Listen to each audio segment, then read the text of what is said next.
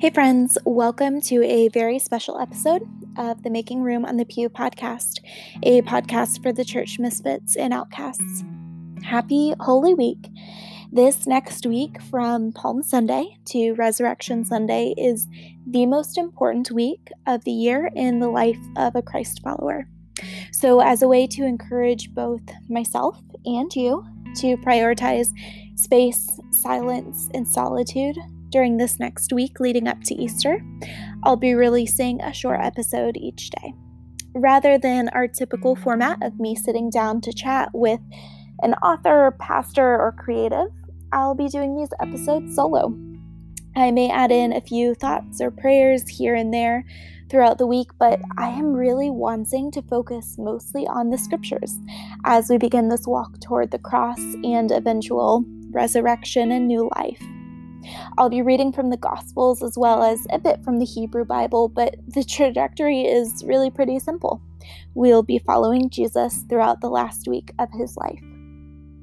If you are new to the Bible, church, or the story of Jesus, or if you have been hurt by Christianity in the past, I want you to know that this is for you too. It's my hope and prayer that I have removed any shame, guilt, or fear from this story, and that I am telling the absolute truth of the grace, love, and redemption Jesus preached. I've been thinking recently about why I still go to church, why I still read the Bible, why I still have hope. And this is why this story. I will never get over the story of Jesus.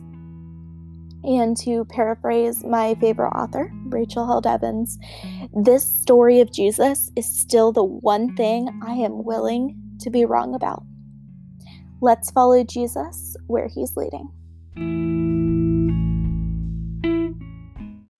On this day, over 2,000 years ago, Jesus continued to preach his shocking message of grace, love, and redemption, painting a picture of an upside down kingdom where the first is last and the greatest the least. May we always remember Jesus telling us when he was asked which was the greatest commandment of all that we are to love the Lord our God with all our hearts and with all our soul and with all our mind and with all our strength. For this is the first and greatest commandment. These are the commands, decrees, and laws the Lord your God directed me to teach you, to observe in the land that you are crossing the Jordan to possess, so that you, your children, and their children after them may fear the Lord your God as long as you live by keeping all his decrees and commands that I give you, and so that you may enjoy long life.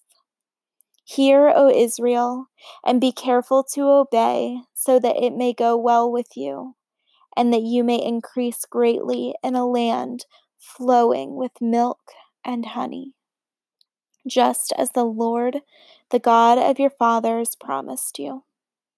Hear, O Israel, the Lord our God, the Lord is one.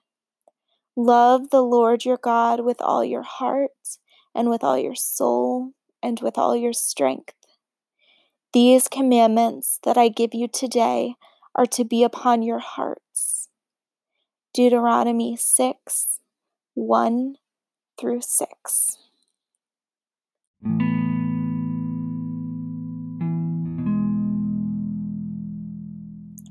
The greatest commandment as according to the Gospel of Matthew.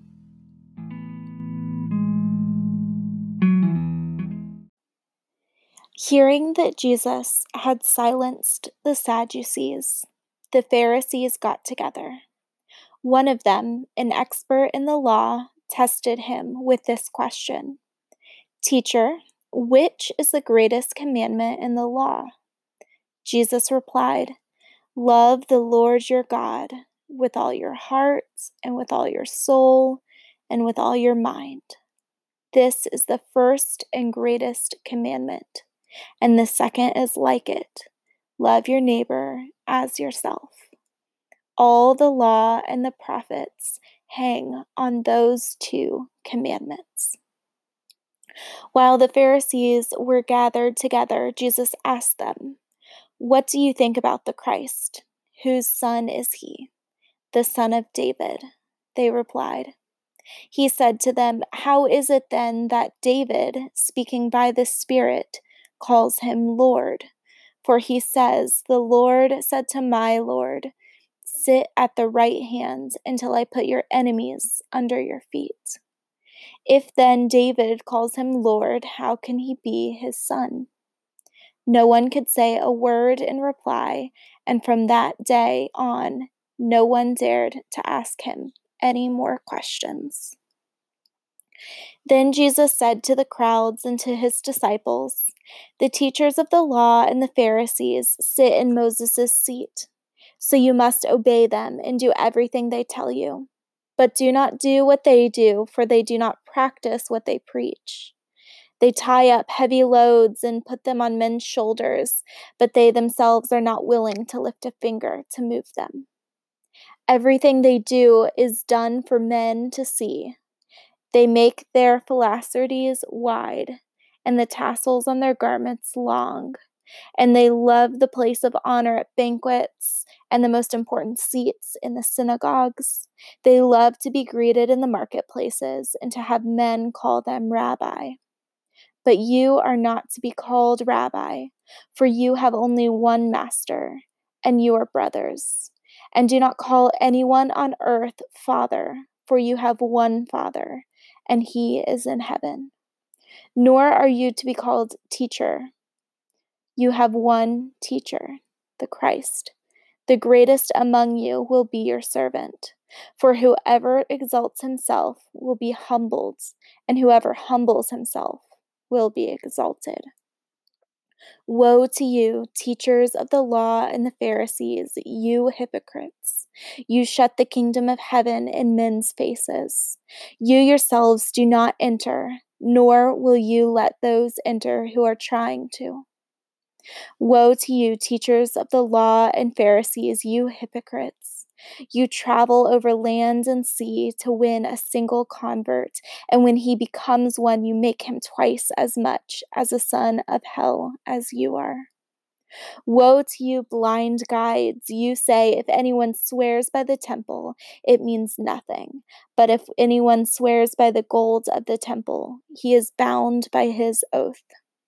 You blind fools, which is greater, the golds, or the temple that makes the gold sacred. You also say, if anyone swears by the altar, it means nothing. But if anyone swears by the gift on it, he is bound by his oath. You blind men, which is greater, the gift or the altar that makes the gift sacred? Therefore, he who swears by the altar swears by it and, ha- and everything on it and he who swears by the temple swears by it and by the one who dwells in it. And he who swears by heaven swears by God's throne and by the one who sits on it. Woe to you, teachers of the law and Pharisees, you hypocrites! You give a tenth of your spices, mint, dill, and cumin, but you have neglected the more important matters of the law justice, mercy, and faithfulness. You should have practiced the latter without neglecting the former. You blind guides, you strain out a gnat, but swallow a camel. Woe to you, teachers of the law and Pharisees, you hypocrites! You clean the outside of the cup and dish, but inside they are full of greed and self indulgence. Blind Pharisee! First, clean the inside of the cup and dish, and then the outside also will be clean. Woe to you, teachers of the law and Pharisees, you hypocrites! You are like whitewashed tombs, which look beautiful on the outside, but on the inside are full of dead men's bones and everything unclean. In the same way, on the outside, you appear to people as righteous, but on the inside, you are full of hypocrisy and wickedness. Woe to you, teachers of the law and Pharisees, you hypocrites! You build tombs for the prophets and decorate the graves of the righteous. And you say, If we had lived in the days of our forefathers, we would not have taken a part with them in the shedding the blood of the prophets. So you testify against yourselves that you are the descendants of those who murdered the prophets. Fill up then the measure of the sin of your forefathers. You snakes, you brood of vipers, how will you escape being condemned to hell? Therefore, I am sending you prophets and wise men and teachers. Some of them you will kill and crucify, others you will flog in your synagogues and pursue from town to town. And so upon you will come all the righteous blood that has been shed on earth, from the blood of righteous Abel to the blood of Zechariah, son of Berechiah, whom you murdered between the temple and the altar. I tell you the truth, all this will come upon this generation. Matthew chapter 22, 34 through 46, and Matthew chapter 23.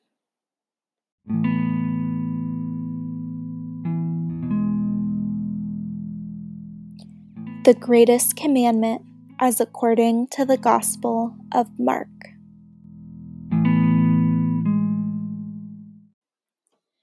One of the teachers of the law came and heard them debating. Noticing that Jesus had given them a good answer, he asked, Of all the commandments, which is the most important? The most important one, answered Jesus, is this Hear, O Israel, the Lord our God, the Lord is one.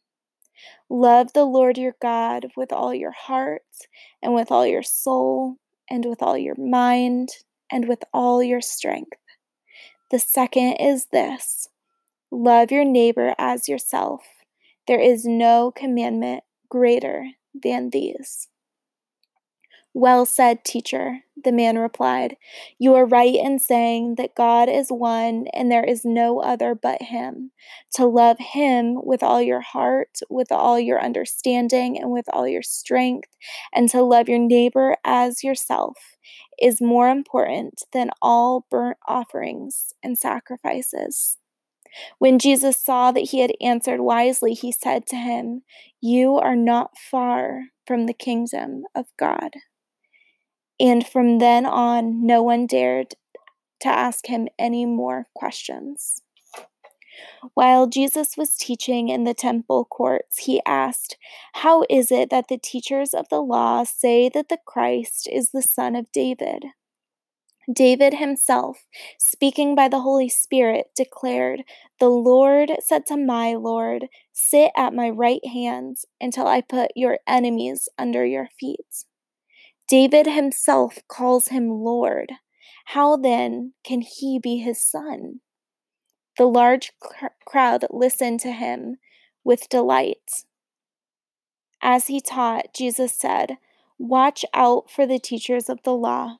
They like to walk around in flowing robes and be greeted in the marketplaces and have the most important seats in the synagogues and the places of honor at banquets.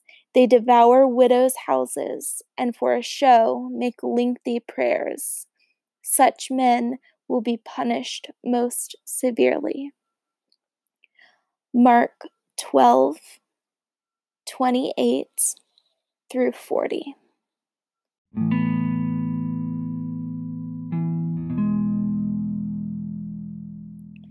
Whose Son is the Christ, as according to the Gospel of Luke.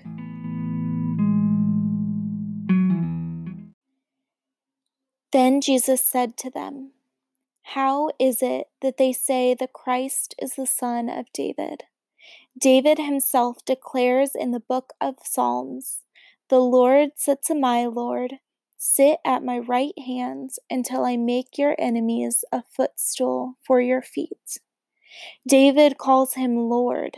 How then can he be his son? While all the people were listening, Jesus said to his disciples, Beware of the teachers of the law. They like to walk around in flowing robes and love to be greeted in the marketplaces and have the most important seats in the synagogues and the places of honor at banquets. They devour widows' houses and for a show make lengthy prayers. Such men will be punished most severely.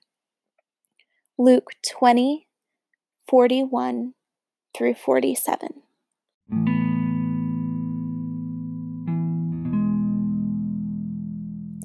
Thank you for allowing me to be a part of this most important week of the year in the life of yourself and your family. Happy Holy Week, friends. Let's keep our eyes on Jesus.